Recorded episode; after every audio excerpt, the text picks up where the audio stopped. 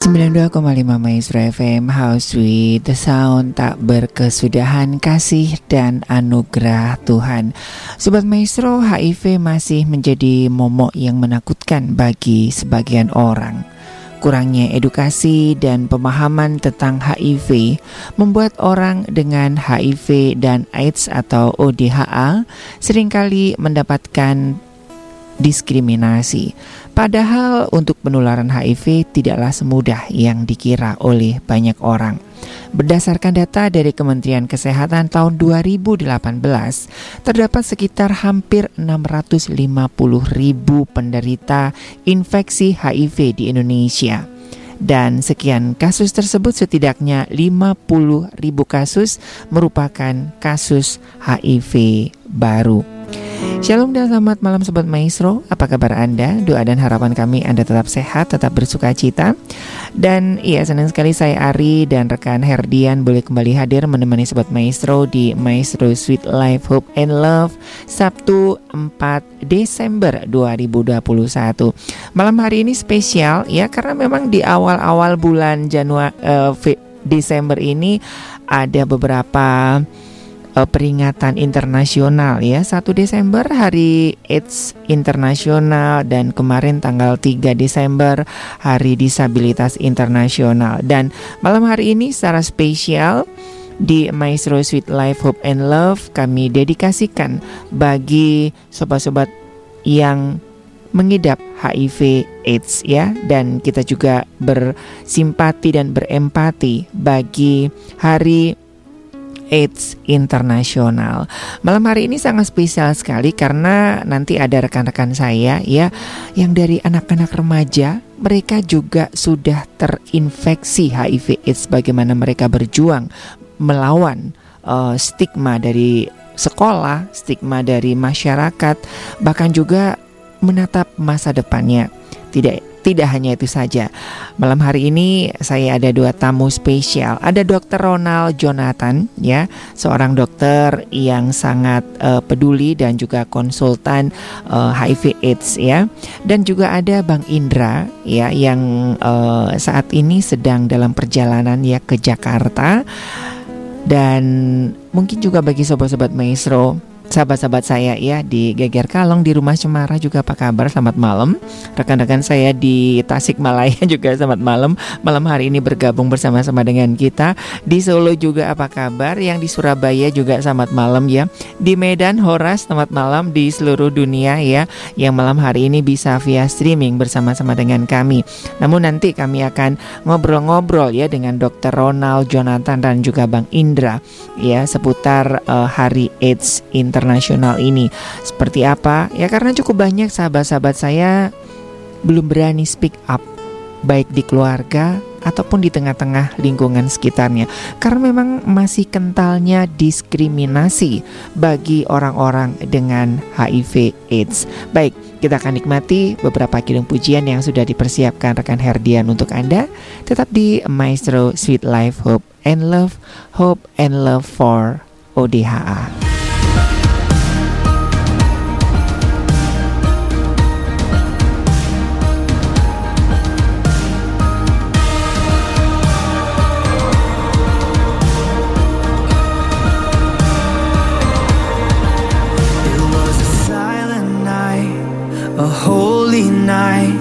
When all the world was sleeping in a little town on lowly ground. No one knew what was coming.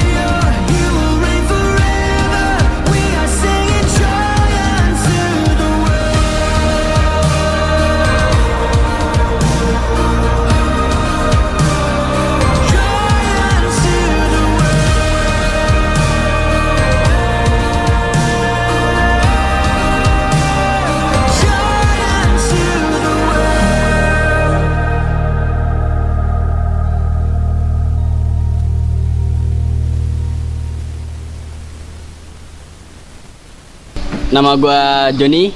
Hai guys, nama gue Matt. Hai guys, kenalin nama gue Arif. Halo guys, kenalin nama gue Kodir. Halo gengs, nama gue Santoso. Lu pada bisa panggil gue Sans. Gue seorang atlet silat. Gue cukup berprestasi dari SMP. Gue juga cukup banggain orang tua karena bisa berprestasi di sana sini. Keseharian gue ya cuma latihan silat dan silat. Dan sampai akhirnya gue ngelakuin kebodohan.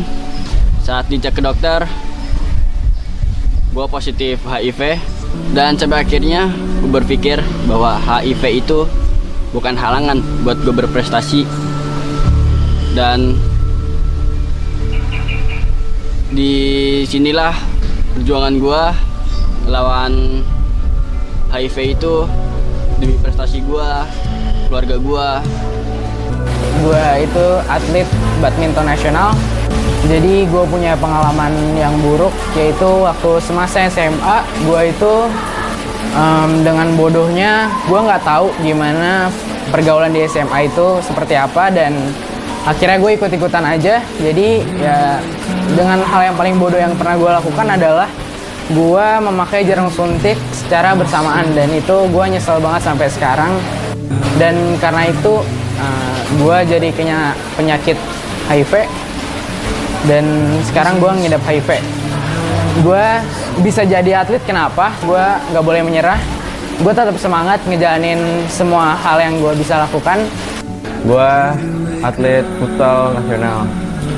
Uh, kebiasaan gue yaitu main futsal bareng-bareng bareng teman-teman gue nah ya jelas gue kaptennya.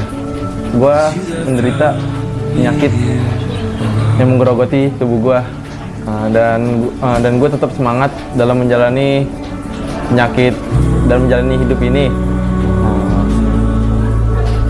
buat kalian tetap semangat. Jangan pantang menyerah. Uh, jangan hiraukan apa kata orang.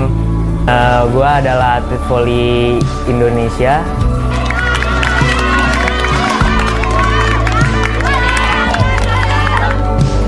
dan dan kenapa gue di sini jadi atlet voli? Ya sebenarnya kalau misalnya jadi atlet voli itu gue udah udah sejak dari kecil ya dari SD gue di sini terjangkit virus HIV udah dari kecil. Kalau bisa dibilangnya itu adalah udah di dari orang tua.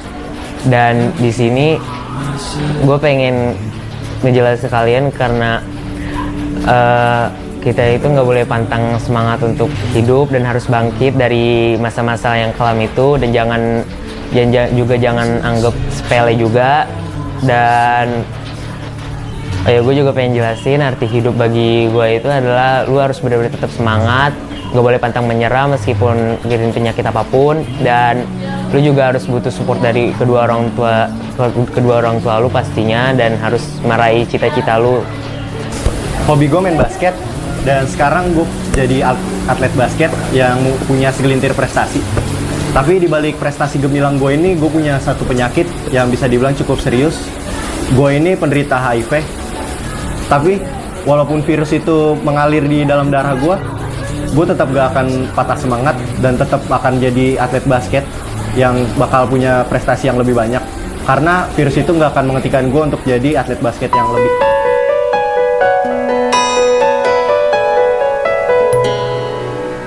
Kehidupan adalah bertahan. Bertahan dari rasa kesakitan dan juga bangkit dari keterpurukan.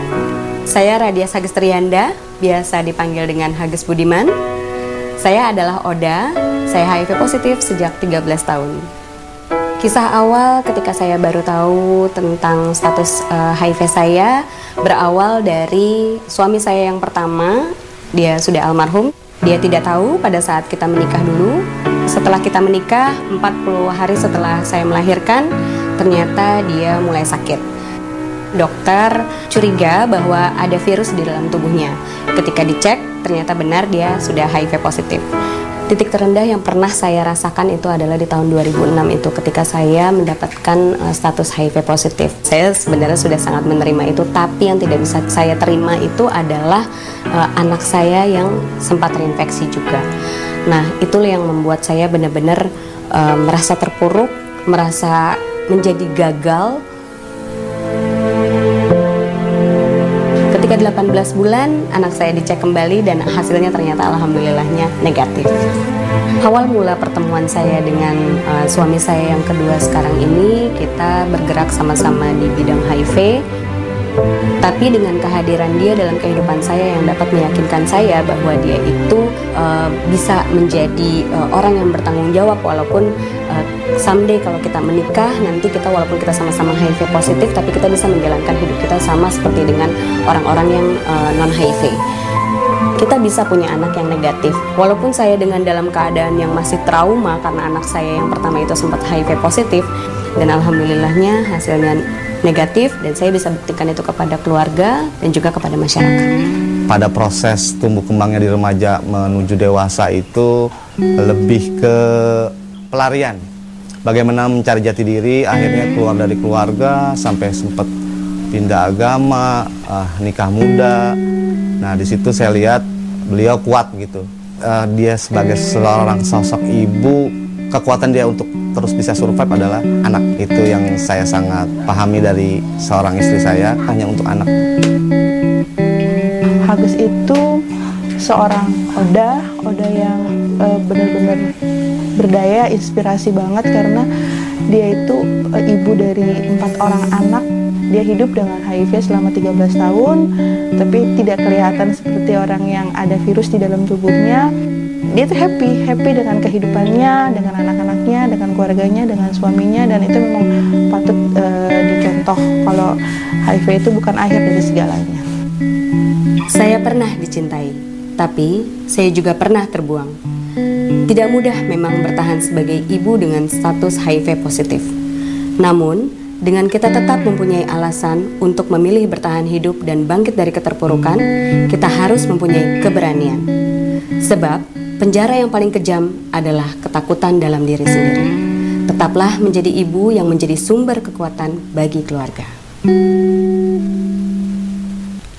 Build a fire and gather around the tree. Fill a glass and maybe come and sing with me.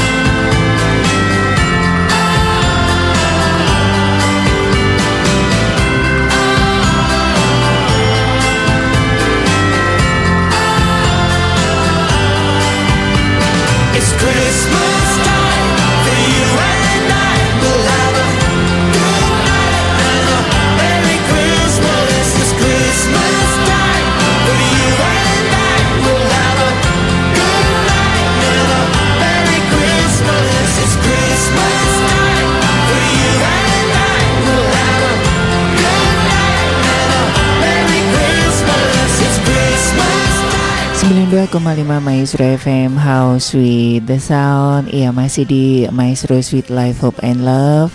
Dan masih dari kawasan Jalan Kaca Piring 12 Bandung Saya Ari dan rekan Herdian masih bersama Anda ya Hingga menjelang pukul 22 nanti. Dan spesial malam hari ini Untuk rekan-rekan uh, ODHA begitu ya dalam rangka kita memperingati Hari AIDS Internasional. Dan iya selamat Natal juga buat teman-teman ini kan dari tanggal 1 kemarin juga sudah uh, merayakan Natal ya dan besok juga ada rekan-rekan saya yang merayakan Natal. Nah, mungkin malam hari ini sembari menghias uh, pohon Natal dan sebagainya macamnya ya yang juga sedang bergabung dengan kita. Dan saya sudah saat ini sudah uh, seperti janji saya ya spesial banget malam hari ini ada Dr. Ronald Jonathan yang mungkin juga akan uh, memberikan satu pencerahan uh, buat kita. Selamat malam Dr. Ronald. Halo, selamat malam Mas Ari, selamat malam para pendengar radio Maestro. Senang sekali bisa bergabung di malam hari ini. Uh, saya Dr. Ronald, uh, saya dari Bandung. Oke, nah Dokter Ronald ini kan uh, di apa tanggal satu kemarin kan dunia memperingati ya sebagai satu bentuk apresiasi bagi um, HIV AIDS ya internasional. Nah, kira-kira gambaran uh, untuk masa-masa sekarang itu seperti apa sih Dokter Ronald? Karena Dokter Ronald Jonathan ini kan juga uh, apa namanya dokter spesialis begitu atau seperti apa nih dok? Uh, jadi dikenalin begini, dong dokter. Uh, saya perkenalkan diri, mm -hmm. saya uh, seorang dokter umum, tapi saya seorang uh, saya fokus di kasus-kasus HIV/AIDS mm -hmm. uh, sejak tahun 2004. Uh, kemudian um, jadi saya dokter dan konselor uh, oh. HIV/AIDS. Jadi saya uh, mengkonseling, tetapi juga uh, sekaligus uh, mengobati. Mm -hmm. Dan saya juga kebetulan salah seorang uh, trainer nasional untuk dokter dan perawat untuk tata laksana HIV, HIV. begitu. Oke, iya. Nah, oke dokter. Nah, kira-kira untuk perkembangan tahun ini apakah uh, apa namanya jumlah uh, pengidap HIV AIDS ini semakin tinggi. Soalnya kan datanya simpang siur ya dokter ya. Kalau saya dengarkan uh, dari canangan dari uh, dunia kan khususnya di Indonesia 2030 kan zero zero apa ya? oh enggak, jadi untuk tahun 2030 itu kan uh, kita ber, uh, berharap targetnya itu namanya three zero. Three, iya. Jadi yang pertama adalah uh, zero death mm. related to HIV. Jadi uh, kematian yang berkaitan dengan HIV-nya nol, mm-hmm. kemudian uh, zero Stig- new stigma. cases, mm. jadi kasus-kasus barunya kasus, nol, yeah. dan zero discrimination. Jadi mm. diskriminasinya mm-hmm. itu. Mm-hmm. Okay. Jadi jadi itu targetnya di tahun 2030. Nah, kalau ditanyakan bagaimana keadaan di Indonesia sekarang, uh, keadaannya sekarang ya kasus baru selalu ada terus ya. Mm-hmm. Uh, dan memang mungkin kemarin sempat kelihatannya terkesan uh, kayak tidak terlalu naik ya atau uh, mungkin cenderung turun mungkin juga karena akses tes ya hmm. karena uh, terbentur dengan COVID, COVID iya. begitu. Yeah. Tapi uh, secara umum sih bisa dikatakan dibandingkan di era 2000-an uh, sekarang orang sudah lebih berani untuk memeriksakan diri uh, untuk tes HIV apalagi sekarang layanan kan jauh lebih banyak ya. Mm-hmm. Kalau mm-hmm. dulu di awal-awal di tahun 2004-an gitu masih terbatas rumah sakitnya. Kalau dulu awal-awal ya cuma rumah sakit Hasan Sadikin, rumah mm-hmm. sakit Bungsu mm-hmm. dan kemudian rumah sakit Ujung Berung. Tapi kalau sekarang hampir semua rumah sakit di Bandung ada ya fasilitas mm, VCT ya. Uh, ya uh, untuk melakukan tes uh, dan pengobatan bahkan sekarang hmm. puskesmas pun sudah banyak Ada yang melakukan layanan ya. gitu, betul, bukan betul. hanya uh, untuk tes HIV, mm-hmm. tetapi juga untuk ARV uh, pemberian ya? ARV ya, begitu ya. atau pemberian obat antiretroviral. Jadi uh, kemajuannya cukup uh, pesat ya dan juga uh, stigma diskriminasi di kalangan petugas kesehatan uh, relatif menurun walaupun be jelas belum nol begitu. Mm -hmm. Nah, dokter kira-kira dari apa namanya dari range usia nih dokter. Uh, Oke, okay, sebentar. Mungkin bagi sobat maestro yang akan mau tanya-tanya mumpung ada Dokter Ronald nih ya silahkan ya di 081 321 000925 karena Dokter Ronald akan bersama-sama bersama-sama kita hingga menjelang pukul 22 nanti ya mumpung ada Dokter Ronald nih. Oke. Ayo, eh, Oke. ayo eh, teman-teman pendengar silakan tanya Iya, ya, tanya oke. sebanyak-banyaknya. Iya, oke. Mumpung gratis ya, Dok Ya, ya. mumpung gratis ya.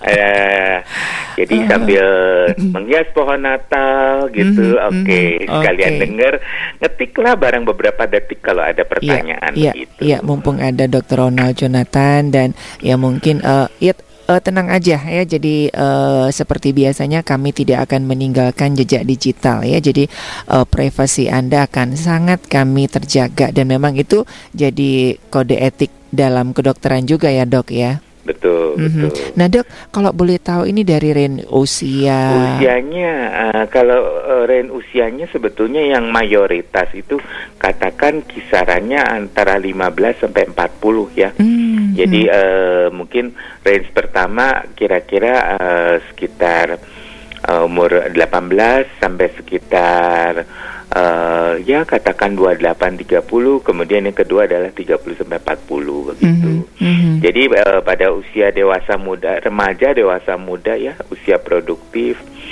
eh, memang kalau kita lihat agak agak menyedihkan juga karena eh, misalnya eh, kita sudah temukan dalam beberapa tahun terakhir ini eh, adik-adik SMU ya Iya, eh, iya. sudah ada yang eh, HIV begitu ya di samping mereka eh, mengalami infeksi menular seksual yang lainnya gitu. Mhm, mhm.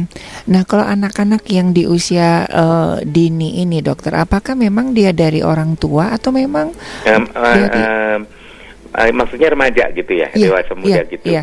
Oh, gini. Jadi eh, sebetulnya ke penular kalau untuk anak itu Mhm. sebetulnya ada eh, Orang de- tua ya, definisi pasti ya. Kita kembali dulu ke definisi Oke, anak. oke. Definisi anak itu adalah orang eh, di bawah 18 tahun kalau di Indonesia. Mhm, mhm. Ah, WHO juga bilang di bawah 18 tahun. Jadi kita sepakat dulu definisi anak di bawah 18 Iya. tahun. Nah, sebagian eh, sebagian besar, sebagian itu eh, terkena dari ibunya. kata- Jadi ibunya yang positif Mhm. eh, terkena dari dalam kandungan. Jadi kita bagi dua gitu ya. Ada remaja yang terkena karena eh, sejak lahir dan yang kedua adalah remaja beresiko tinggi atau yang kita bilang RBT. Mhm, Nah, jadi ada dua kelompok seperti ini. mhm. Jadi kalau remaja ber- eh, beresiko tinggi artinya mereka kena misalnya mereka eh, berhubungan seksual dengan orang yang HIV positif eh, ke- tanpa menggunakan kondom misalnya Mhm, mhm. atau mereka bertukar jarum suntik misalnya Mhm. seperti itu. Mhm. Sedangkan kalau yang kena kalau dari lahir ya kena dari ibunya, Orang ibunya yang ya. positif Mhm. kemudian menular eh, ke, ke bayinya. Nah, itu eh, ke- itu adalah kelompok pertama. Yang kedua itu yang tadi saya sebut sebagai remaja beresiko tinggi. Mhm, mhm. Nah dokter ini kan ada beberapa apa namanya ada beberapa rekan yang ataupun banyak sekali masyarakat yang kurang memahami begitu ya untuk penularan AIDS HIV ini sendiri dokter gitu jadi eh, kira-kira apa yang bisa dokter Jonathan cerahkan begitu kepada sobat-sobat maestro sehingga diskriminasi dan HIV AIDS itu nggak semudah COVID loh gitu ya hanya dengan satu minggu dua minggu begitu. Iya, betul. Jadi kalau kalau kita lihat, eh, pertama saya jelasin dulu HIV itu apa. Oh, Mungkin iya, ya ini iya. standar setiap kali Standar, hari iya. AIDS pasti Iya, dijelasin betul, karena betul. takutnya ada pendengar yang baru. Mhm. Sorry buat teman-teman yang udah uh, Udah pakar atau sudah sudah bosen dengernya nggak apa-apa ya diulang lagi. Jadi HIV itu adalah Human Immunodeficiency Virus. Ini adalah virus yang menyerang kekebalan tubuh manusia. Nah, yang diserangnya adalah sel darah putih. Mhm. Nah, kalau kita biasa pergi ke lab kan ada pemeriksaan darah putih. Salah satunya adalah eh, yang disebut dengan limfosit. Mhm. Nah, limfositnya yang diserang itu juga spesifik. Itu eh, diberi tanda penanda itu adalah eh, CD4 atau bahasa Indonesia CD4. Tapi kita biasa menggunakan bahasa Inggris bukan sok-sokan tapi Iya. memang udah Bah, kebiasaannya iya, CD4. lebih lebih lebih familiarnya Ah, CD4 ya. Betul. Nah, akibatnya karena daya tahannya turun, maka uh, mudah mudah terkena infeksi uh, lain Hmm. yang kita kenal dengan istilah infeksi opportunistik. Mhm. Jadi pada dasarnya adalah uh, orang HIV itu biar nggak ada orang HIV yang meninggal karena HIV-nya langsung, tetapi Oh. karena penyakit penyertanya. Oke. Ah, misalnya infeksi otak ya yang disebabkan karena TBC Mhm. atau toksoplasma ya.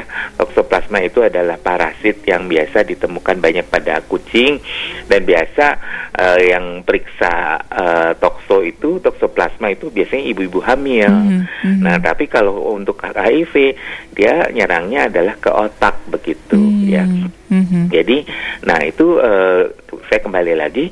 eh, nah ini eh, kalau sudah berat begitu, itu yang disebut dengan AIDS atau Acquired Immune Deficiency Syndrome. Jadi itu adalah kumpulan gejala. Nah orang sering tanya bedanya HIV dengan AIDS, AIDS, itu iya, apa? betul. Ah, kalau orang HIV belum tentu AIDS, tapi orang AIDS Pasti, eh, udah pasti. sudah pasti HIV. Ah, nanti orang tanya kok tambah ruwet sih dok? Nih, gini aja gampangnya ya. Kalau eh, kita tahu kanker kan dibagi menjadi empat, Empat stadium, stadium, ya, yang ya. ringan sampai yang paling berat. Mhm. Nah, AIDS itu sama dengan HIV stadium 4 begitu ya. Mhm. Jadi yang paling berat. Nah, biasanya uh, penyakit penyertanya itu udah nyerang ke otak atau ada yang nyerang ke paru juga ya, ada infeksi khusus yang Mhm. uh, pada uh, ODA ya atau ODIF itu uh, yang namanya uh, pneumocystis carinii pneumonia. Yang Mhm. intinya adalah infeksi paru yang disebabkan oleh kuman uh, pneumocystis jirovecii. Nah itu khas sekali pada uh, orang dengan HIV atau pada ODA begitu. Mhm. Jadi intinya adalah uh, gampangnya ya sekali lagi orang HIV belum tentu AIDS, tetapi orang AIDS itu ada sudah pasti, Pasti HIV. HIV. Mhm. Biasanya HIV yang disertai dengan uh, penyakit penyerta Mhm. atau infeksi opportunistik yang berat begitu, Mas Hmm, Ari. Oke, oke.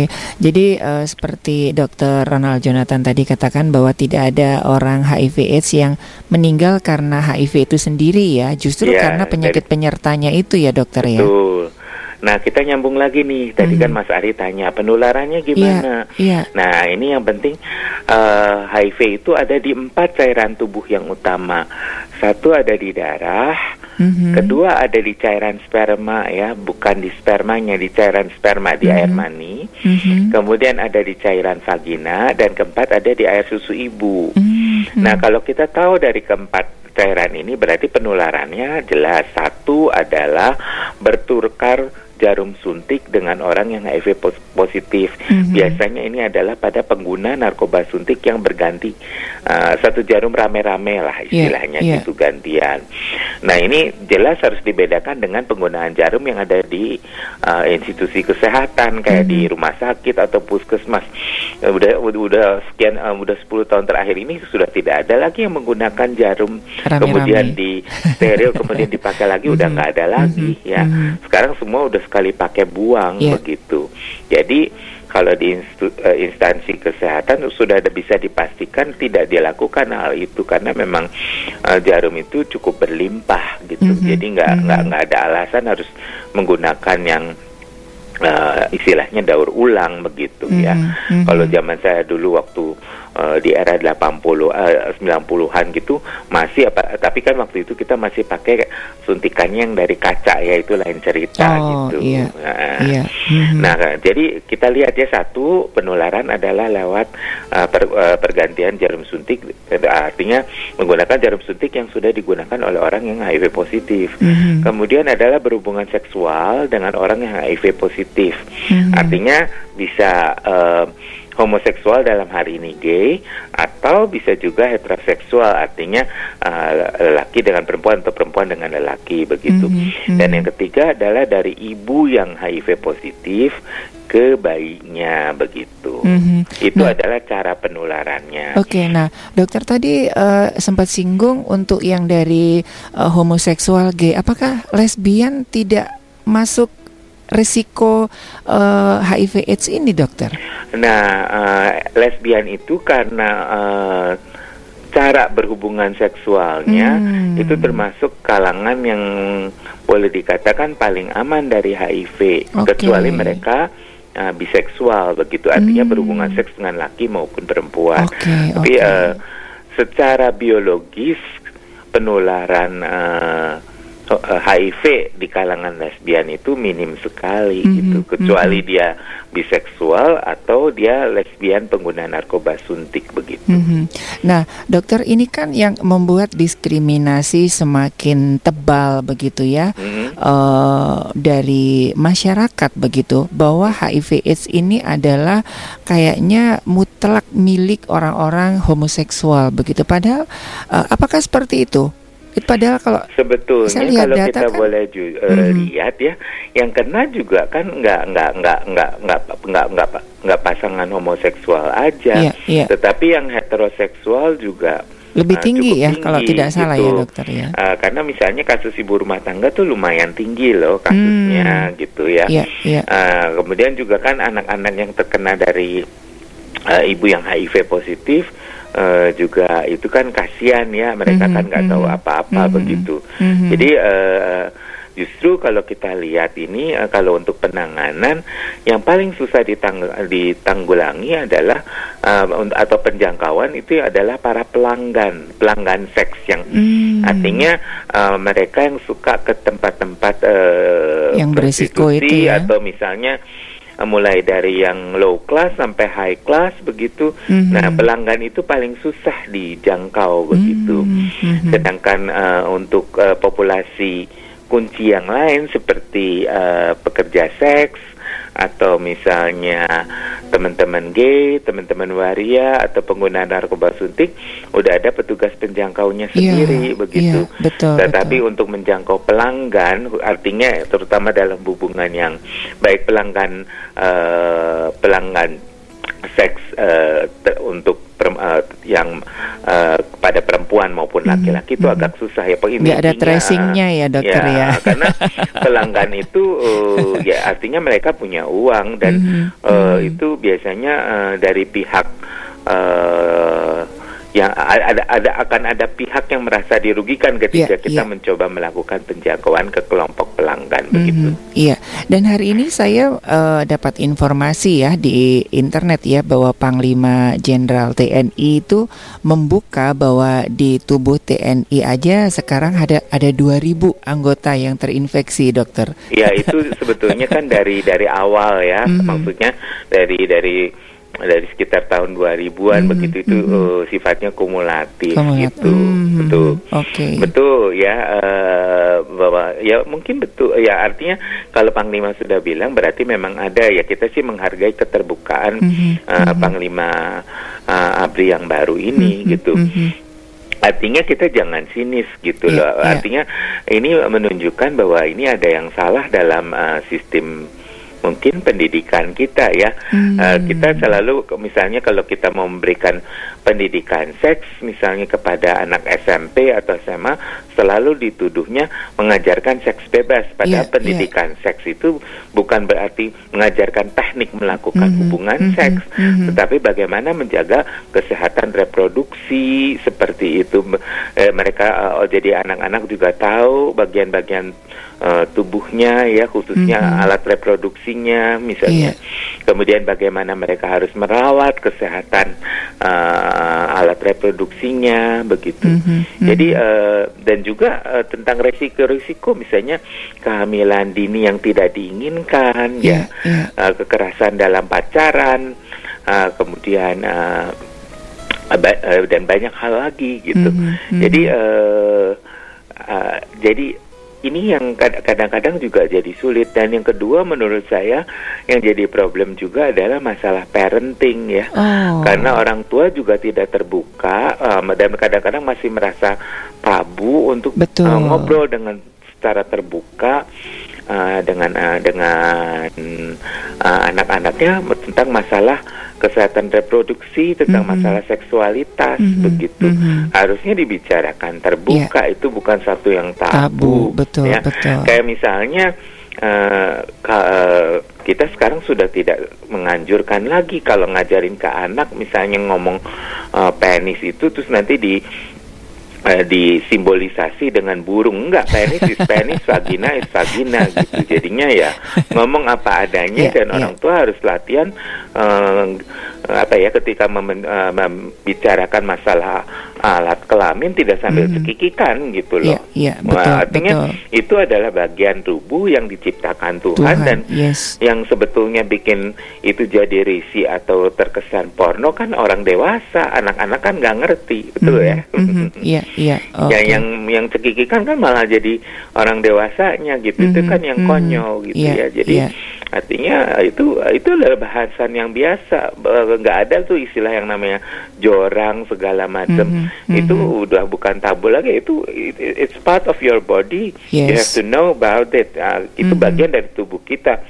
Ya penis kita skrotum kita jadi kita lebih baik bicara dengan bahasa yang terbuka begitu Mhm, mhm. Oke, nah dokter ini masih ada waktu lima menit ya sebelum kita lanjut nanti di pukul 21 ya. Ya. Dan silakan sobat maestro yang mau tanya-tanya, ini nanti khususnya buat keluarga juga.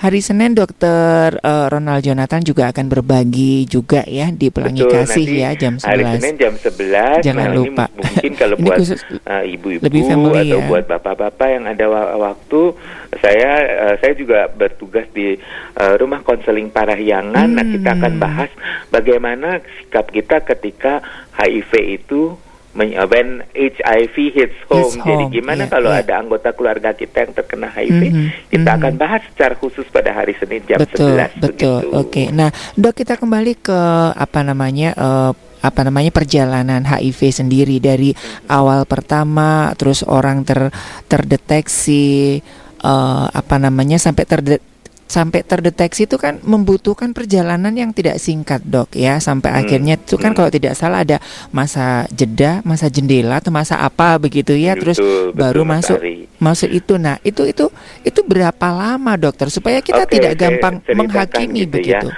Misalnya saya bekerja, eh, saya berhubungan seksual dengan seorang yang HIV positif. Mhm. Nah, kemudian kalau saya diperiksa besoknya saya ke puskesmas atau ke rumah sakit untuk tes HIV yang biasa, ya pasti masih negatif begitu. Mhm. Nah, kalau eh, saya baru kelihatan positif, ya, eh, kalau alat sekarang sih sebetulnya alat-alat yang canggih sudah bisa mendeteksi dalam waktu enam minggu. Oh gitu. Nah, ya artinya eh, su- makin lama makin eh, pendek. Tapi kita cari aman, kita biasanya kalau mau pasti tiga bulan begitu. Mhm. Tetapi eh, selama kita men- eh, menunggu tiga bulan itu kita tidak boleh melakukan perilaku resiko. Jadi nggak bisa Oh. misalnya saya eh, hari ini ke prostitu- eh, ke pekerja seks, kemudian saya melakukan hubungan seks tanpa kondom. Kemudian Mhm. dua minggu lagi saya pergi ke pekerja seks lagi Hmm. tanpa kondom lagi. Itu kan perilaku Iya, resiko. iya, ya. iya.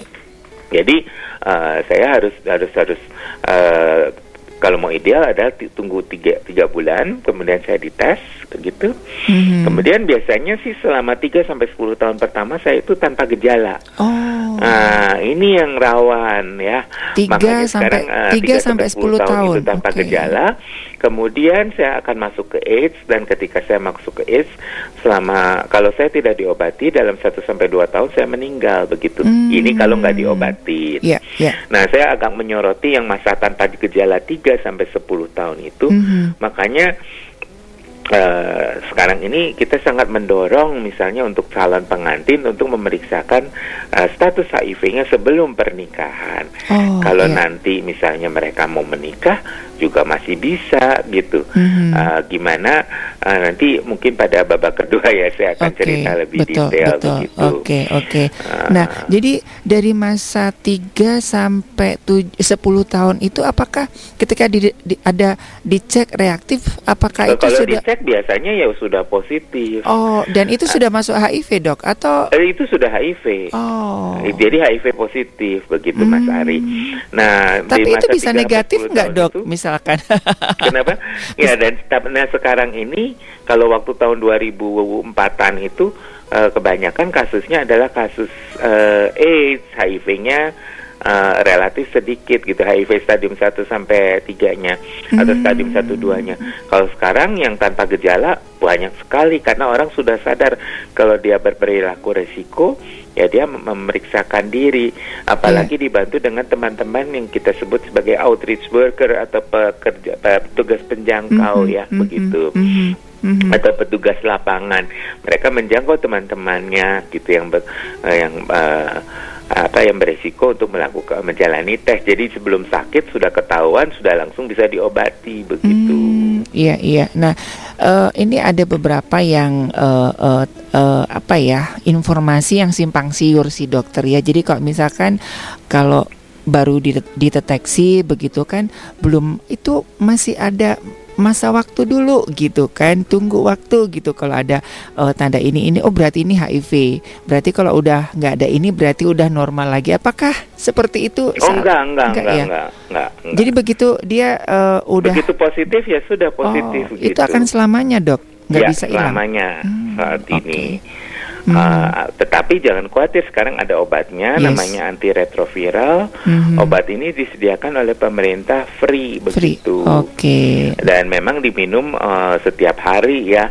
Ya sampai obat yang definitif itu ditemukan. Ya kita karena kalau saya bilang ini diminum seumur hidup suka ada yang marah. Nah, Tapi nanti- intinya mm-mm. adalah ditemukan sampai obat yang bisa menyembuhkan ditemukan mhm, begitu ya. Kita oke. berdoa obat yang bisa menyembuhkannya bisa ditemukan. Yes, amin. Oke, nanti kita akan eh, lebih dalam lagi, lebih bedah karena ada banyak sekali informasi-informasi yang bertebaran di internet begitu ya. Nggak usah pakai ARV, justru ARV itu malah bikin orang makin nggak bener, makin bla bla bla bla. Nah, nanti seperti apa dan silakan bagi sobat maestro yang mungkin ada ini sudah ada beberapa yang masuk ya. Nanti kita akan bahas bersama ya sampai pukul 22 nanti ada Dr. Ronald Jonathan dan nanti kita sambil menunggu seorang sahabat saya begitu ya. Baik Dr. Ronald, kita jeda sejenak begitu ya. Oke, Oke.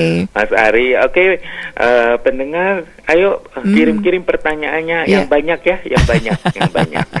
Oke. Oke. Baik kita eh, nikmati dulu ya beberapa kidung pujian ini tetap di Maestro Sweet Life Hope and Love. Maestro Sweet Life, Hope and Love.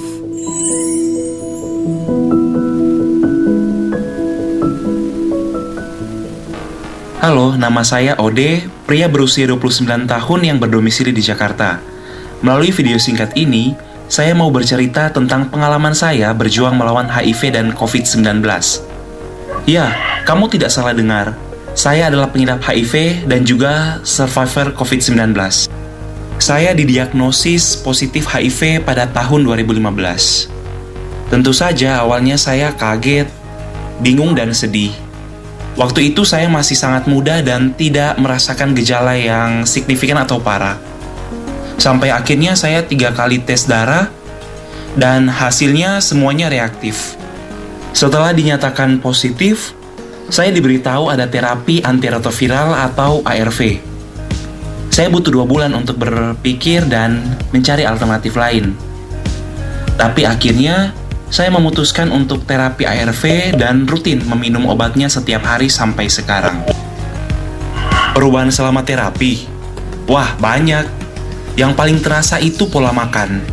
Sejak didiagnosis positif HIV, saya jadi alergi sama beberapa bahan makanan. Contohnya susu sapi atau intoleransi laktosa dan alergi protein udang. Oh ya, saya juga jadi alergi debu dan asap rokok. Seperti yang saya katakan di awal, perjuangan saya bukan hanya melawan HIV. Tanggal 11 Maret 2020, saya menjadi PDP COVID-19 dengan gejala ringan. Tertular COVID-19 dari mana?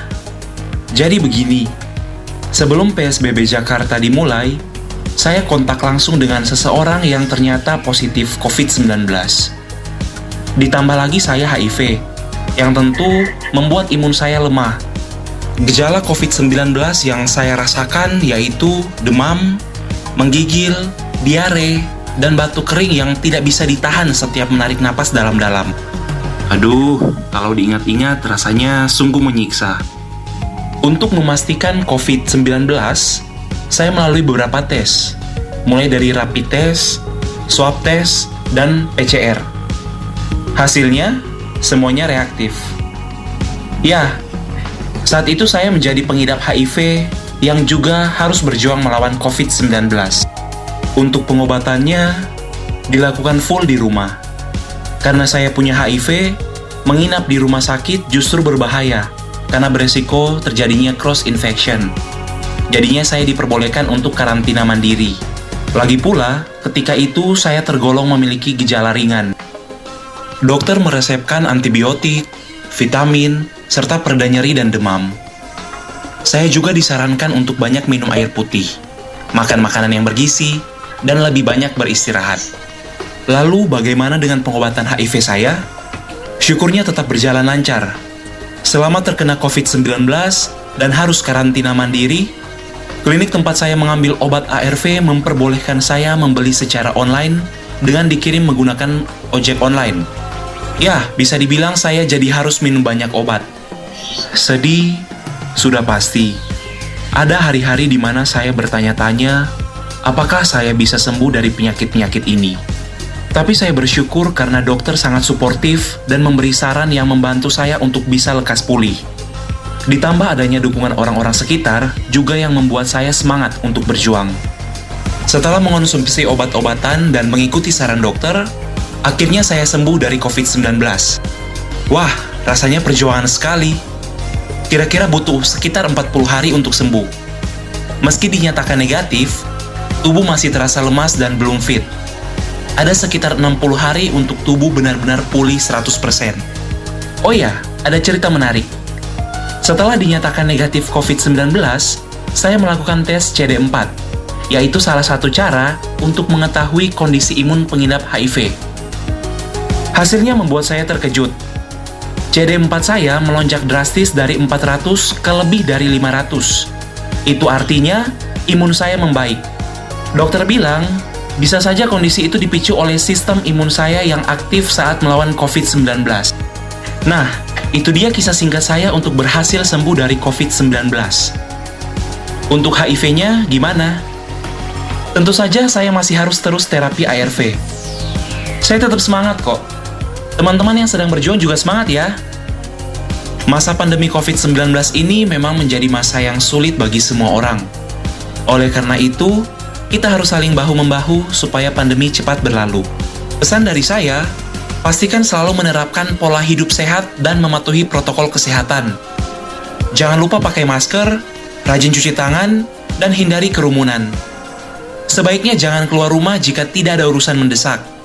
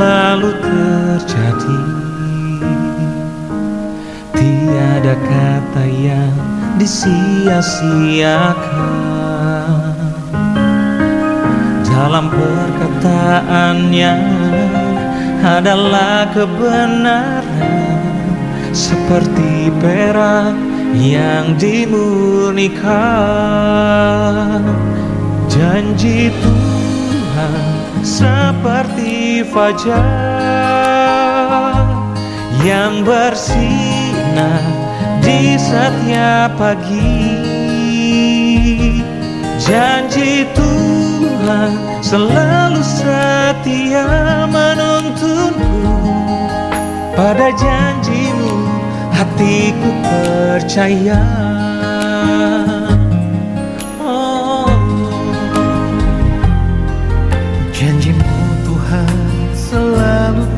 terjadi.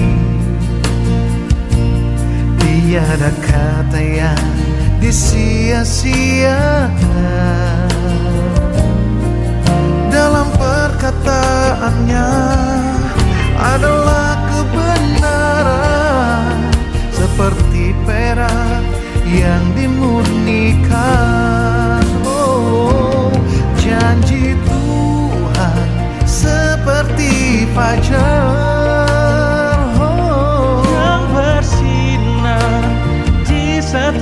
pagi. Janji Tuhan selalu setia menuntutku. Pada janjimu hatiku percaya. Janji Tuhan seperti fajar.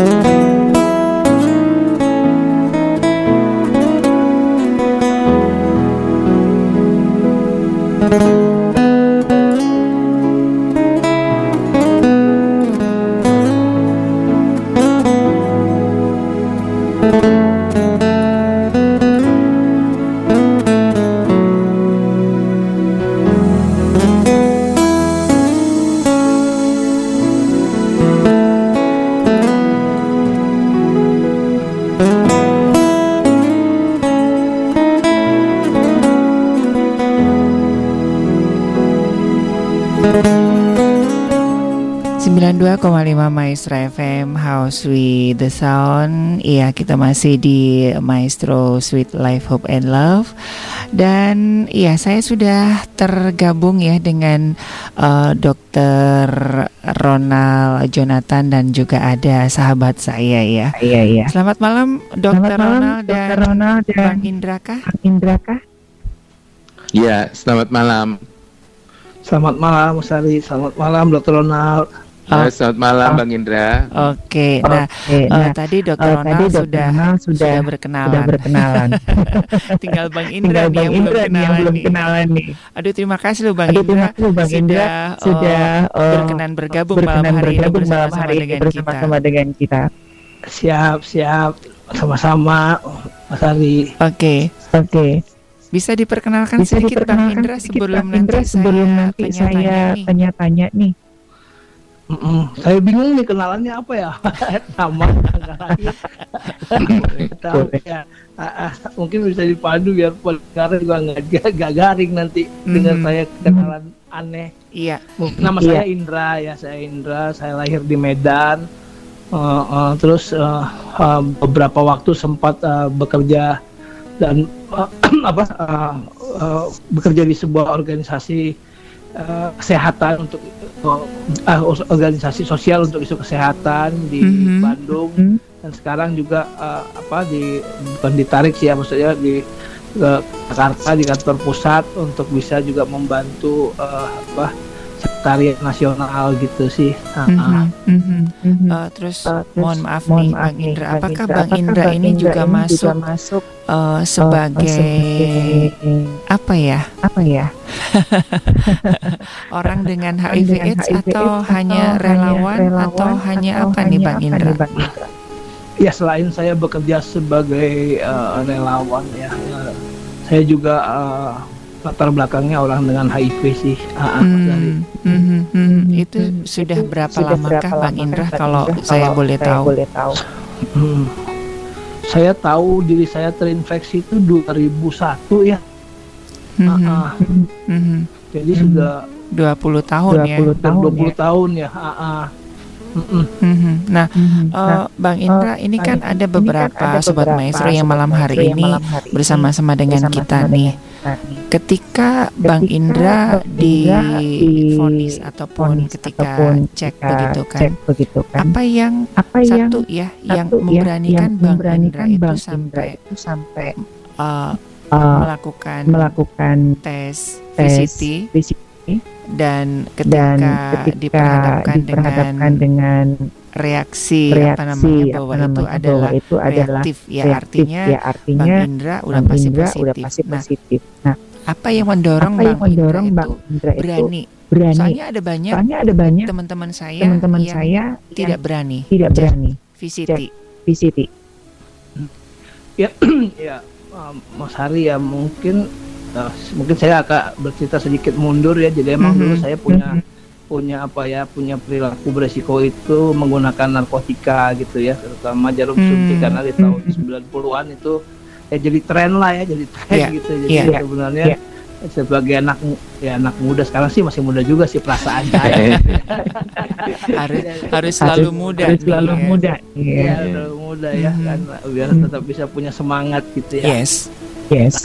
Nah di situ eh, eh, saya akhirnya bermasalah dengan kecanduan sehingga Mhm. eh, dengan begitu banyak apa ya eh, turun naik kehidupan saya akhirnya ak- eh, singkat cerita eh, masuk ke dalam satu rehabilitasi gitu. Sehingga ketika direhabilitasi otomatis kan pemakaian ter- apa dijaga tidak tidak pakai lagi segala macam otomatis uh, tubuh mulai apa mulai memulihkan diri gitu ya healing self healing gitu ya. Mhm. tapi kan karena kerusakan yang sudah di- diakibatkan oleh pemakaian selama bertahun-tahun itu ternyata baru kelihatan gitu setelah narkotika yang selama ini saya konsumsi kan ketika saya menggunakan kan itu menekan menekan rasa sakit, menekan penyakit segala macam. Tapi ketika saya memutuskan untuk mulai berhenti kan, otomatis tahanan tubuh kan tidak ada lagi yang menekan ya tanda kutip ya. Sehingga penyakit-penyakit itu mulai mulai timbul gitu. Nah di situ eh, ketika itu eh, awalnya sih saya eh, di rehabilitasi itu menyelesaikan program dan bisa melayani lah ya tanda kutip. Karena kebetulan saya eh, eh, apa eh, eh, dipulihkan di sebuah yayasan Kristiani sehingga eh, saya merasa wah Tuhan udah begitu baik memulihkan saya gitu bisa berhenti dari kecanduan. Tapi ternyata efek penggunaan dari drugs itu kan tetap ada. Dan selama saya direhabilitasi juga saya belajar sih sebenarnya isu bahwa uh, dengan menggunakan drugs akan uh, bisa aja ter uh, apa ter, terpapar HIV segala macam. Tapi kan yang namanya manusia uh, ya lebih lebih apa ya lebih menolak lah ya enggak lah amit-amit enggak lah saya enggak kayak gitu banget gitu denial itu bahasa bahasa ininya denial menyangkal ya. Wah, saya enggak sebrengsek itu segini segala macam. Tapi emang satu satu satu waktu Tuhan izinkan uh, kesehatan tubuh saya drop. Wah, waktu itu saya sudah melayani sih, sudah sudah mendampingi teman-teman yang emang ketika mereka menggunakan nafsa berhenti dan mereka tahu bahwa mereka HIV. Di situ kan saya juga belajar ya informasi, edukasi, tapi saya pribadi masih menolak untuk tes gitu karena tahun 2000-an itu kan tes merupakan satu salah satu yang apa ya masih stigma diskriminasi ma- masih kuat ya. Nanti kalau saya ketahuan nanti apa pendapat masyarakat apa pendapat dunia lah bahasa gaulnya sekarang kan. Apa kata dunia gitu ya nah itu belum lagi ah, saya tahu juga ketika saya mendampingi teman-teman itu mereka emang stigmanya sangat kuat tahun segitu sehingga diasingkan di- dipindahkan segala macam. Akhirnya membuat saya tidak berani sebenarnya. Tapi eh, satu satu waktu Tuhan izinkan saya kesehatan saya drop sehingga saya harus eh, dirawat di rumah sakit. Di situ akhirnya saya memutuskan untuk eh, karena dokternya bilang "Punya penyakit anda ini sebenarnya ada satu lagi gitu. Tapi emang harus ada kesukarelaan namanya kan VCT ya voluntary counseling and testing. Harus ada kesukarelaan dari si orang tersebut untuk dilakukan tes gitu. Akhirnya saya ya manut lah bahasa Jawanya waktu itu. Ya, saya ngikut nah di situ baru eh, baru saya, saya sudah punya feeling gitu karena teman-teman dekat saya menggunakan itu mereka ngabarin saya Dra lu cek deh karena mungkin lu terinfeksi juga gua gini gini gini tapi kan saya ya saya bilang tadi masih menyangkal kan ah mendingan saya masih sehat kok masih begini masih bisa aktivitas. Ya tapi emang Tuhan izinkan satu titik saya harus mengalami sakit sehingga akhirnya emang ya di situ saya akhirnya ah, berani untuk eh, tes dan emang ternyata ah, tahun 2000 eh, 2001 itu ya eh, di Desember saya lupa lah bulan-bulan akhir. Saya tahu baru saya, saya eh, positif gitu. Dan zaman itu saya tahu setelah saya sakit itu kan CD4 saya oleh orang normal itu mungkin dokter Ronald udah cerita em, 400 sampai 1500 ya. Tapi saya waktu itu sudah di posisi 16 jadi buat buat buat eh, buat dari kesehatan itu saya udah sudah masuk fase AIDS sebenarnya. Sudah masuk eh, fase di mana untuk penyembuhannya akan lebih sulit gitu. tapi ya eh, puji Tuhan saya bisa ngelewatin fase itu tiga bulan saya terbaring di rumah sakit saya bisa bangkit saya bisa belajar banyak hal sampai hari ini saya eh, berusaha untuk tetap menjaga kesehatan dan juga bisa eh, apa ya bermanfaat lah buat orang lain untuk membantu teman-teman yang mungkin mengalami hal yang sama. Mungkin gitu dulu Mas Ari supaya nggak bosan kawan. Iya, nah ini ini kita hold dulu ya. Ini ada seorang ada seorang eh, orang tua nih yang eh, eh, bertanya ya. Mungkin dokter Ronald bisa menjawab atau mungkin juga Bang Indra begitu. Eh, selamat malam, eh, Dokter Ronald. Saya orang tua yang memiliki anak ODHA begitu. Nah, ketika ditanya ini dokter, katanya anaknya ini kena HIV AIDS itu kena karena gigitan nyamuk. nah, apakah ini apakah ini apakah gigitan nyamuk itu bisa? Nyamuk itu bisa. Soalnya anaknya Soalnya dicecer anaknya nih. dicecer Lu pakai obat Lu enggak? pakai obat Lu nggak? eh, Lu, maaf eh, dengan eh, homosek enggak? Lu enggak? Lu, eh, free sex enggak? Enggak, Mama. enggak, Ini Mama. saya itu kena gigitan kena nyamuk gigitan begitu. nyamuk begitu. Katanya begitu Katanya begitu dari curhat. Dari curhatnya. Apakah benar, Dok? Apakah benar dok? HIV ini Oke, bisa saya la- langsung langsung jawab ya. Saya langsung jawab ya. Eh, mungkin gigitan nyamuk yang lain ya, Bu. gigitan nyamuk mesra itu namanya. Gak ada, Bu. Nggak mungkin ya. Jadi sebetulnya HIV itu tidak menul eh, sekalian saya jawab ya, HIV Mhm. itu tidak menular lewat jabatan tangan. HIV itu tidak menular lewat uh, ciuman. HIV tidak menular karena uh, bekerja bersama. eh, saya itu dengan eh, Bang Indra pernah satu kantor dan kita juga kadang-kadang makan bareng jadi nggak ada problem. Jadi makan bersama nggak ada masalah begitu. Ba- WC nggak usah dipisah ya Eh, jadi in- kalau kalau ludah itu perlu satu galon aqua. Iya. siapa yang mau ya? Ludah satu galon aqua. Aduh jigongnya baunya kayak apa itu ya? Parah sekali gitu ya? Jadi eh, gini aja bu saran saya. Nggak usah dicecer bu. Anaknya Iya. ada pepatah eh, yang mengatakan ya- yaitu kalau kalau ular itu udah masuk itu nggak usah ditanya ularnya itu dari mana masuknya gimana caranya kita ngusir ularnya aja gitu aja lebih bu. fokus ke jadi nggak penanganannya ini ya dok ya ke penanganan ya daripada, daripada men- me- apa, menginspeksi lu ini dapatnya dari mana? gitu kan? itu itu sudah sudah nggak penting lagi ya untuk untuk di fase seperti ini ya dok Eh, sebetulnya Kak, kadang-kadang penting juga, tetapi mungkin eh, karena cara tadi kan eh, eh, ibu itu maaf nanyanya nyecer, jadi kan kesannya interogasi gitu loh. Eh, ke- ya kita nggak tahu anaknya dapat dari mana, tapi kan tadi saya sudah jelaskan. Jadi intinya eh, jalur masuk itu dua sih hubungan seksual atau pertukaran jarum suntik itu aja sih itu yang bisa saya jelaskan gitu. Eh, lewat transfusi darah itu super jarang lah Iya, sekarang iya. ini gitu. Oke, oke. Nah ini Ya. ada seorang sahabat seorang juga. sahabat. Eh, saya Ya, eh, sudah sudah dinyatakan positif HIV dok. HIV dok. Tapi takut, Tapi takut untuk mengikuti eh, apa namanya eh, terapi ARV. Apakah ada alternatif lain?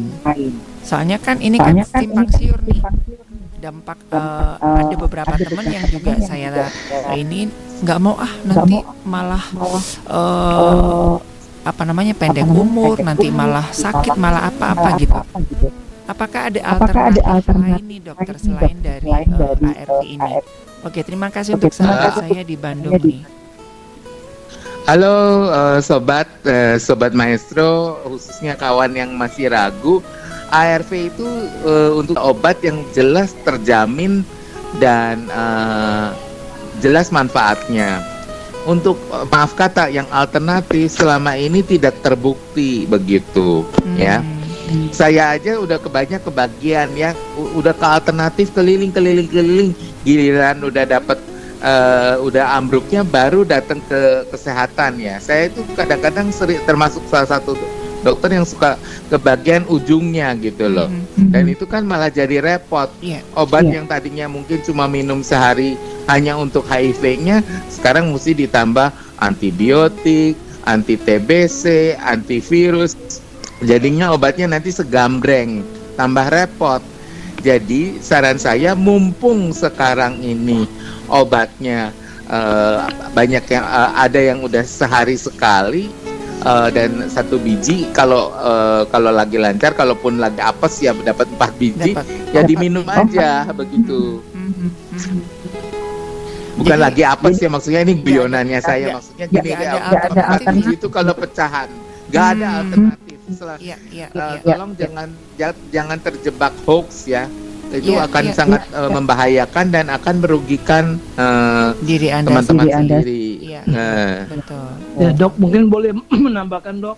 Ya, silakan nah, silakan. Bang Indra yang berbagi Bang deh. Indra, silakan. Bang Indra, Yuk. Bang, ya, Bang Indra Bang waktu Indra pertama waktu pertama kali, eh, memutuskan untuk mau soalnya kan, kan, eh, ada sih ada- saya baca saya baca-baca ya, ya, dan juga dan ada dari ada beberapa teman-teman. Aduh nanti nggak bisa kerja lah pusing lah mual lah apalah gitu. Gimana eh, pengalaman ya, waktu, waktu mengikuti ARV ini Bang Indra Ya jadi emang emang eh, saya saya saya saya yakin lah semua orang juga untuk memulai sesuatu yang baru pasti punya keraguan. Untuk memulai satu hal yang yang kita belum mengerti pasti punya ketakutan sendiri ya. Tapi tapi eh, saya belajar sih gitu. Ketika hidup saya dipertaruhkan untuk sesuatu yang yang lebih buruk kan saya harus mengambil keputusannya.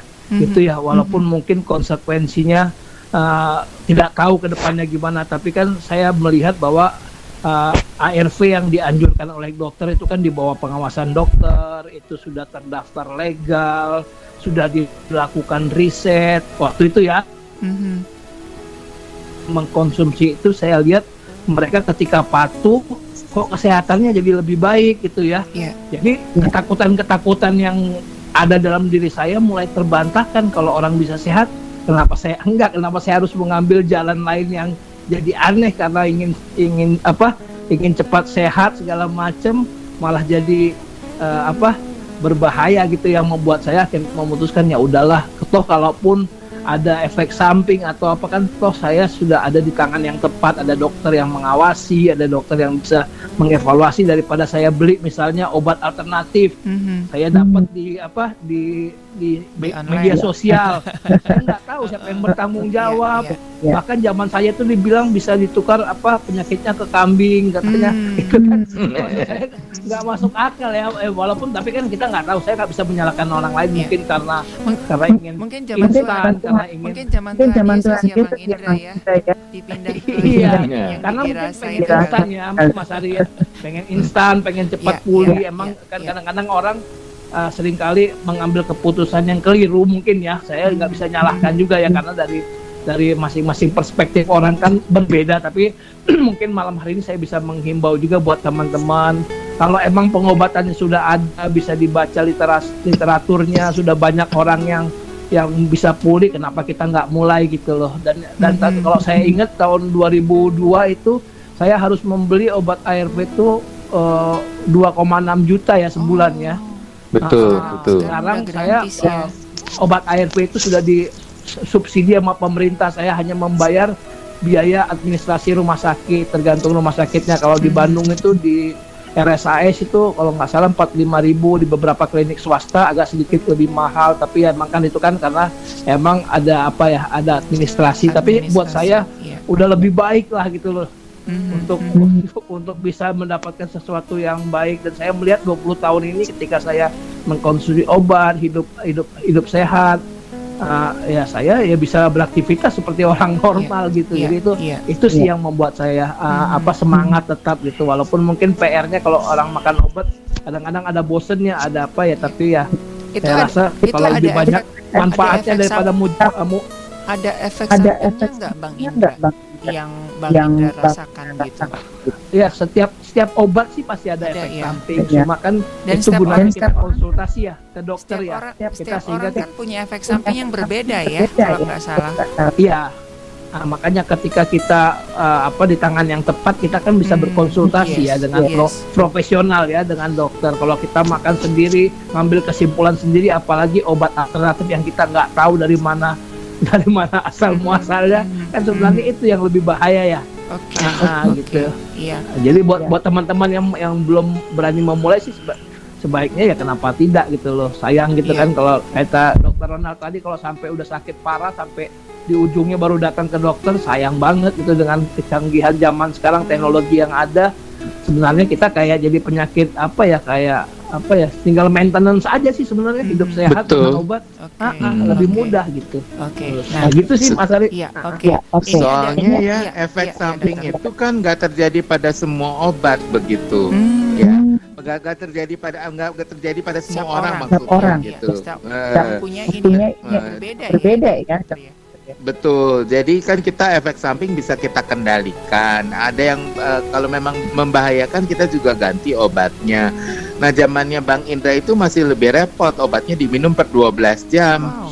Kalau yang sekarang itu per per eh, per, dua, eh, per 12 jam. Kalau yang sekarang per 24 jam dan jumlahnya juga eh, satu begitu. Bahwa ada efek samping yang pusing segala macam biasanya sih dalam 2 3 minggu hilang. Kalau memang pusing banget ya tinggal minum kayak ya, paracetamol dokter ya, begitu. Obat- atau contoh obat atau kontak lah kontak dokternya gitu. Nah, ini Nah, dokter, ini ini, dokter, ada ini ada seorang, seorang, eh, ini seorang saudari. Ta- Eh, saya ta- dapat, saya dapat- saya dapat, saya dapat obat 4 obat biji. empat biji. Sementara teman Sementara saya teman dapat saya satu dapat biji. satu biji. Apakah, Apakah eh, eh, itu sama dok? sama dok? Eh, obat ARV itu eh, macam-macam eh, jenisnya begitu ya. eh, ada eh, intinya setiap orang itu minum tiga macam begitu.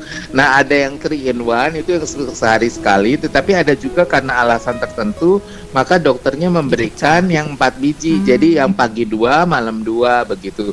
Itu semua ada dasarnya berdasarkan pemeriksaan fisiknya, pemeriksaan laboratorium dan ketersediaan obatnya begitu. Selama eh, masih sehat dan cocok dengan obat yang eh, empat biji itu ya atau yang dua kali dua saya nggak tahu ini yang per 12 jam apa per 24 jam selama cocok ya dilanjutkan saja begitu. Karena semua sudah ada protokolnya. Karena eh, fa- eh, ARV itu jumlahnya macamnya cukup banyak sih. Mungkin ada sekitar 10 ya. Kalau yang di Indonesia 10 sampai 11 kalau di dunia sih itu udah ada udah ada sekitar mungkin 30-an gitu. Tapi kalau di sini ada ya, ya karena kita mengacu ke WHO ya sesuai Iya, juga iya. dengan eh, budget negara begitu. Ini yang per 12 jam. Kalau per 12 jam nggak apa-apa selama ya. karena pasien saya juga ada yang sudah eh, masih minum obat yang per 12 jam Ya. itu Hmm. eh, sejak tahun 2006 gitu dan masih sehat dan terakhir CD4-nya 800. Dia belum mau dia nggak mau diganti karena dia merasa nyaman walaupun harus minum per 12 jam tapi quality of life-nya baik begitu. Oke. Ya kalau boleh nambahkan dok, saya juga masih yang per 12 jam ya sampai dengan hari ini dari 2002 minum ya Hmm. dan dan CD4 saya masih di angka 600 700 gitu ya. Tapi Iya. saya sudah tidak terlalu sering lagi CD4 karena yang dianjurkan dokter untuk teman-teman yang sudah lama itu biasanya adalah tes viral load jadi jumlah jumlah virus itu dan sampai hari ini udah tujuh tahun terakhir saya itu undetect artinya virusnya itu sangat eh, kecil kemungkinan untuk menularkan kepada orang lain. Terus, da- tapi saya, saya tetap harus eh, konsumsi obat kan. Jadi dia eh, virusnya tidur lah istilahnya. Kadarnya ada tapi jumlahnya nggak cukup untuk bisa Oke. langsung menularkan mungkin. Iya. Tapi kan saya harus tetap konsumsi ya karena emang itu kan terapi Betul. seumur hidup gitu. Oke, Ah, ini juga ada Ini yang juga ada nanya yang nanya. Eh, saya Eh, sudah saya- saya, sudah saya undetect. sudah undetect. Apakah saya Apakah saya masih harus masih harus melanjutkan melanjutkan minum obat, minum itu obat atau, atau stop? stop? Capek Oh, kayaknya. jangan j- jangan main api itu namanya. Kalau undetected itu bukan berarti virusnya hilang sama Oh, sekali. iya, Yang eh, ARV itu tidak bisa mengatasi virus yang tidur atau bahasa kedokterannya yang dorman. Itu Hmm. sulit sekali dideteksi. Jadi eh, kalau sudah dicapai undetected seperti Bang Indra kan tetap minum ARV-nya dengan teratur itu justru harus jadi eh, pemacu ya buat kita bahwa pengobatan kita berhasil begitu. Apakah itu Apakah nggak itu Betul nggak Bang Indra? mempengaruhi Hmm. yang Iya. Kan sudah Kan undetect. sudah ini.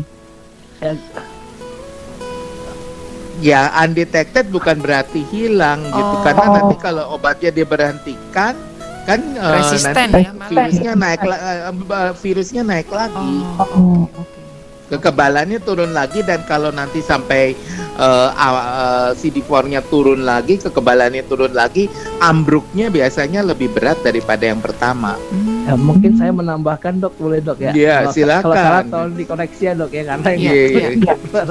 kan kita tiktokan. Iya, iya. Semakin makasih. malam semakin, Jadi semakin seru Iya, nih. Mas Ari.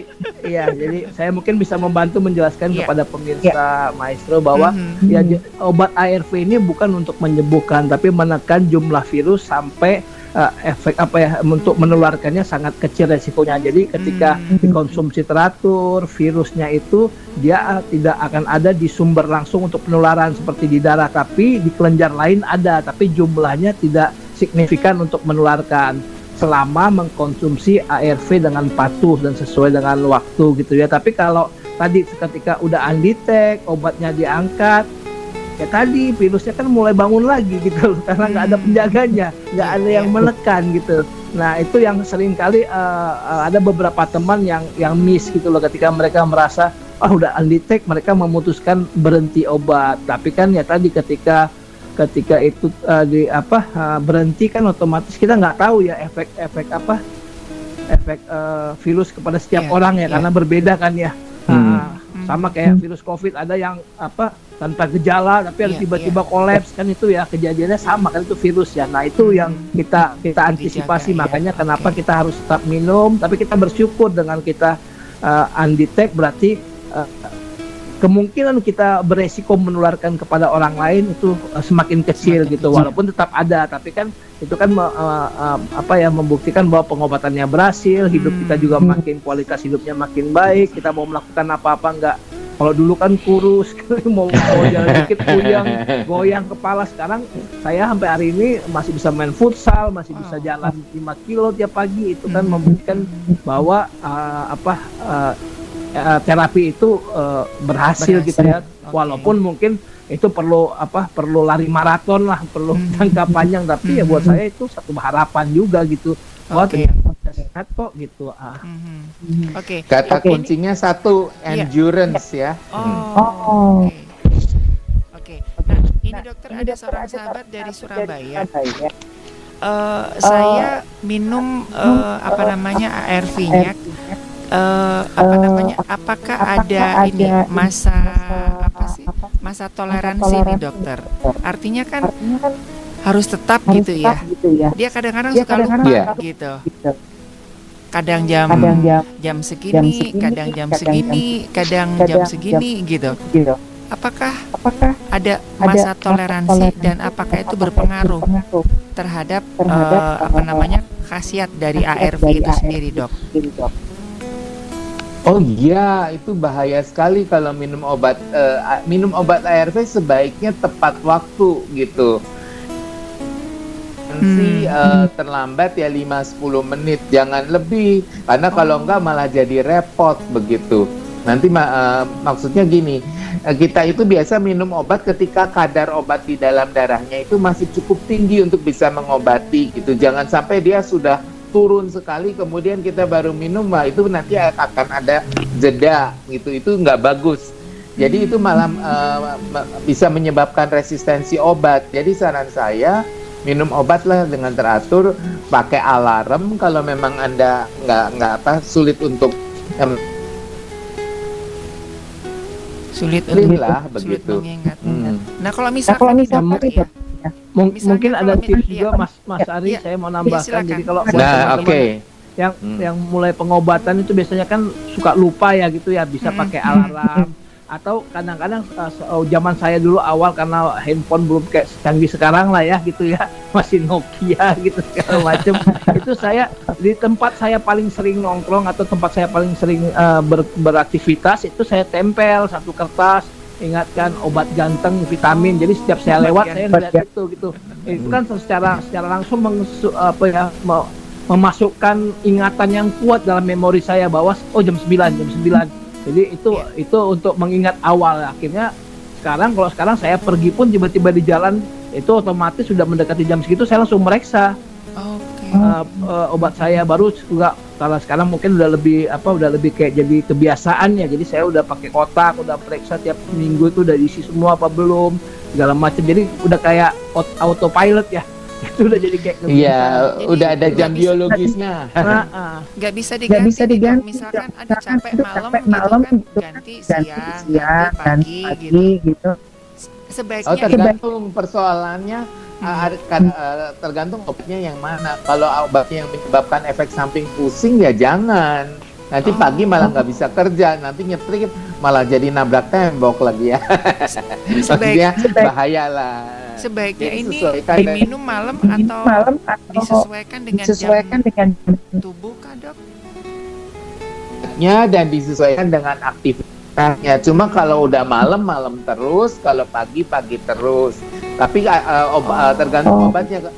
Ada obat yang memang dianjurkan itu diminum uh, menjelang tidur gitu. Jadi misalnya jam 9 malam atau 10 malam, 11 malam. Tapi memang saya juga harus angkat topi buat teman-teman yang kerja shift-shiftan.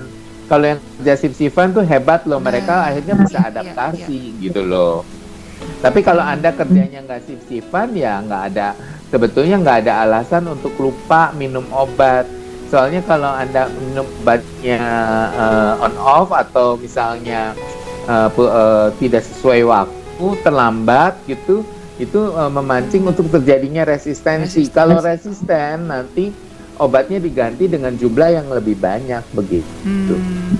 Oke. Jadi itu ya Jadi intinya ya ya buat sahabat saya buat di Surabaya nggak boleh ganti. boleh ganti. Jadi Jadi harus harus Iya, disiplin. satu, hmm, Betul. Satu lagi kalau memang eh, sulit di samping pakai alarm eh, kita juga menganjurkan eh, ada yang namanya PMO ya, apa itu? pendamping menela, pengawas eh, menelan obat atau pendamping minum obat.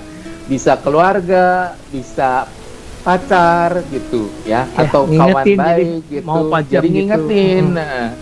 Iya. Jadi ada supporternya gitu loh. Biasanya kalau lagi awal ada supporter lu- eh, itu menolong banget loh. Karena ada yang ngingetin. Biasanya dibilangin, "Oi, vitamin, oi, udah jamnya."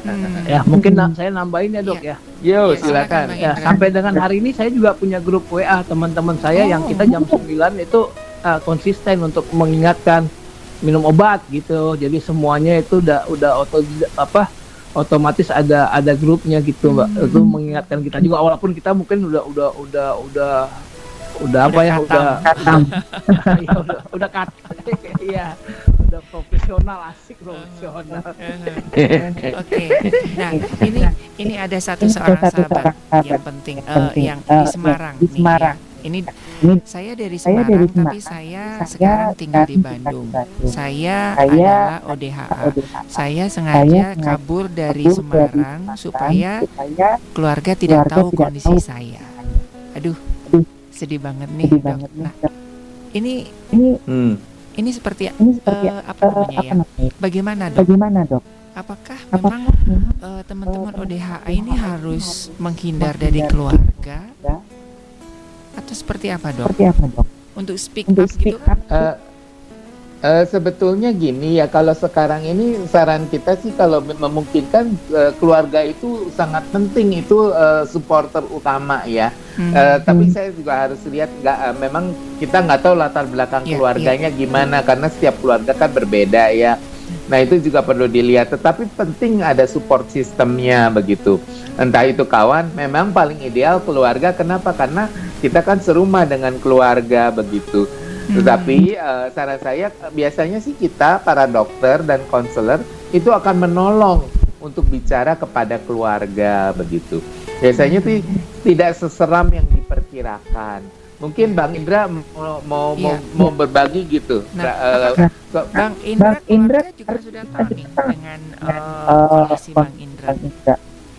ya nggak nggak semua sih keluarga saya tahu ya jadi hanya beberapa orang ibu saya sama adik saya yang laki yang lain nggak tahu tapi pernah tahu sakit tapi mereka secara secara langsung tidak tidak tahu gitu ya Eh, setahu saya ya tapi ya maksudnya yang yang saya tahu gini sih emang untuk orang lain menerima kondisi itu kan nggak mudah juga ya. Apalagi kalau kayak saya dari datang latar belakang apa pecandu narkotika yang udah habis-habisan udah buat susah keluarga segala macam gitu loh.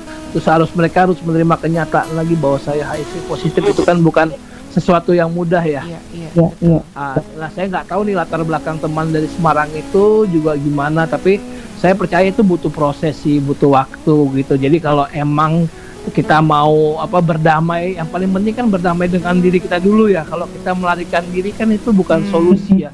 Eh, karena kalau kita melarikan diri ya eh, agak sulit. Karena apa? Akhirnya dukungan yang seharusnya kita bisa peroleh jadi makin hilang gitu. Karena kita nggak tahu atau kita makin makin tertekan. Yang yang yang, yang paling berbahaya kan gini. Kalau pengobatannya juga baik tapi sisi, sisi, sisi apa ya psikologis kita juga tidak tidak damai. Saya rasa juga eh, agak sulit ya untuk cepat pulih karena kan semua dikontrolnya di pikirannya.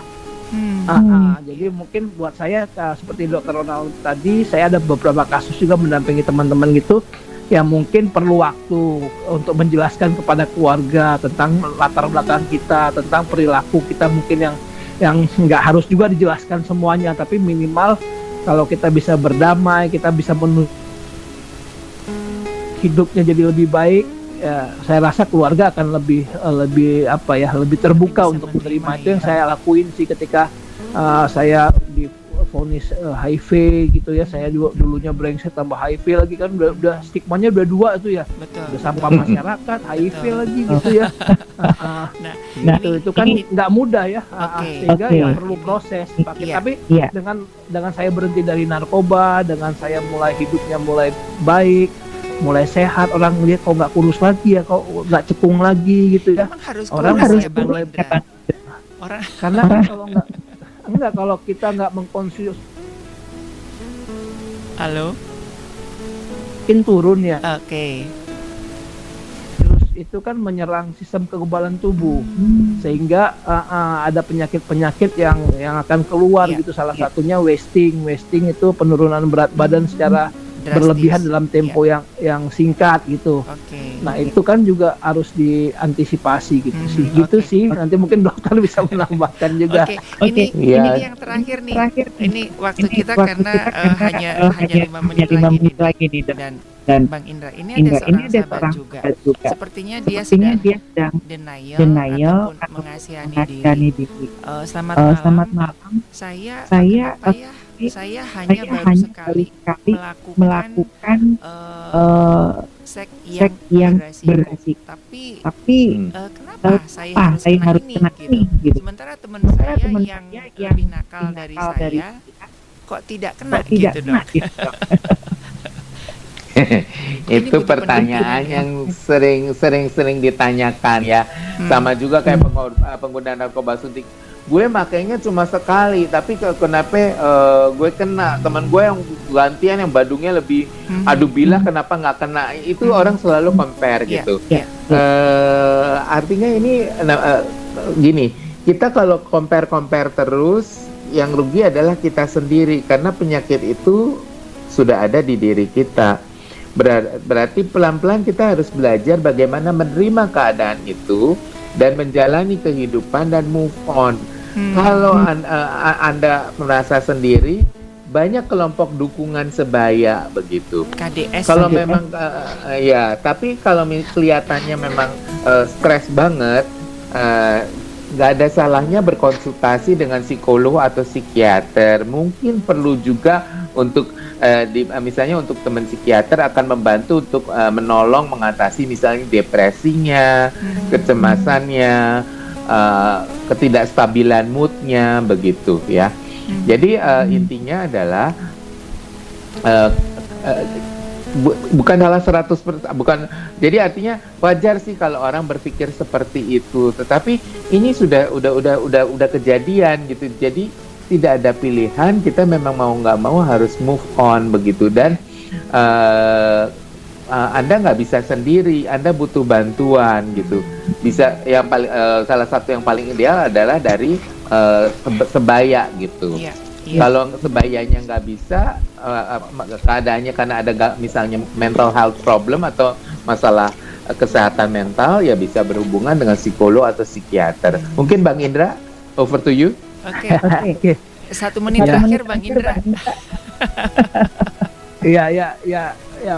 Eh, manusia kan cenderung membandingkan diri dengan orang lainnya, tapi ya kalau kita bandingkan juga nggak akan pernah selesai gitu. Iya. Ya, Hmm. ya itu yang membuat saya dulu berhenti untuk membandingkan. Ketika saya tahu bahwa saya HIV positif, langkah yang saya pikirkan, pikirkan adalah gimana caranya untuk bisa bangkit karena saya udah paling bawah gitu, udah terperosok di, di tempat yang paling dalam, udah pecandu narkoba, nggak diakuin masyarakat, terus HIV lagi.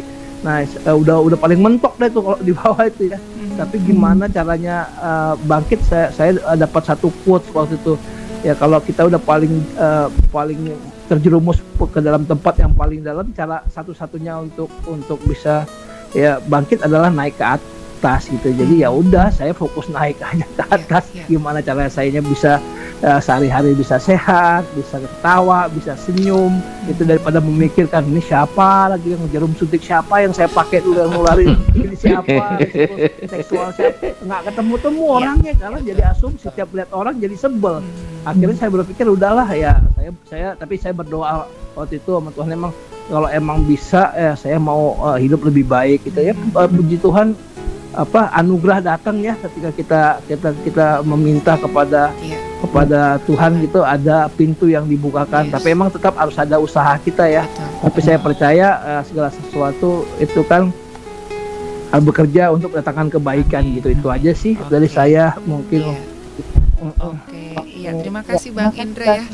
Mudah-mudahan nanti kita bisa ngobrol-ngobrol lagi ya. Dan ya buat sobat maestro yang ini Iya. ada ada ya kita coba simpan buat hari Senin ya karena hari Senin Dokter Ronald masih akan bersama-sama dengan kita di Pelangi Kasih ya dari jam 11 ya hari hari hari Senin ya Dokter Ronald ya. Betul, jam 11 siang ya, bukan 11 malam. Oke, jam 11 siang. Oke, dan nanti dan nanti bagi sobat maestro yang eh, mungkin apa namanya eh kepingin konsultasi dengan Dokter Ronald nanti bisa menghubungi saya ya. Nanti eh, ya syukur-syukur nanti ada waktu buat kita bikin satu acara begitu ya Dokter Ronald ya. Oke.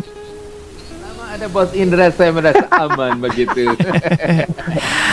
Oke. Sekali lagi terima kasih Dokter Ronald dan Bang Indra buat kesempatan malam hari ini. Mudah-mudahan ini bisa menginspirasi Oke, eh, semua sobat- maestro, salam sehat. Tuhan Yesus memberkati. Oke. Ya, makasih Mas Ari, makasih semua pemir, eh, pendengar setia Maestro. God bless you all. Oke, iya. Baik Sobat Maestro, semoga ini bisa memberikan satu eh, informasi dan juga inspirasi bagi setiap kita. Dan jangan lupa nanti hari eh, Senin besok begitu ya, begitu ya tanggal 6 Desember, Dr. Ronald juga masih akan bersama-sama di kita dengan eh, di Pelangi Kasih begitu ya. Bagaimana sih seharusnya keluarga, orang tua, lingkungan eh, ketika menghadapi eh, anggota keluarga yang mengidap HIV AIDS. Baik dari Gedung Maestro Jalan Kaca Piring 12 Bandung, saya Ari, rekan Herdian, Dr. Ronald Jonathan dan juga Bang Indra mengundurkan diri. Selamat malam, selamat beristirahat. Tuhan memberkati.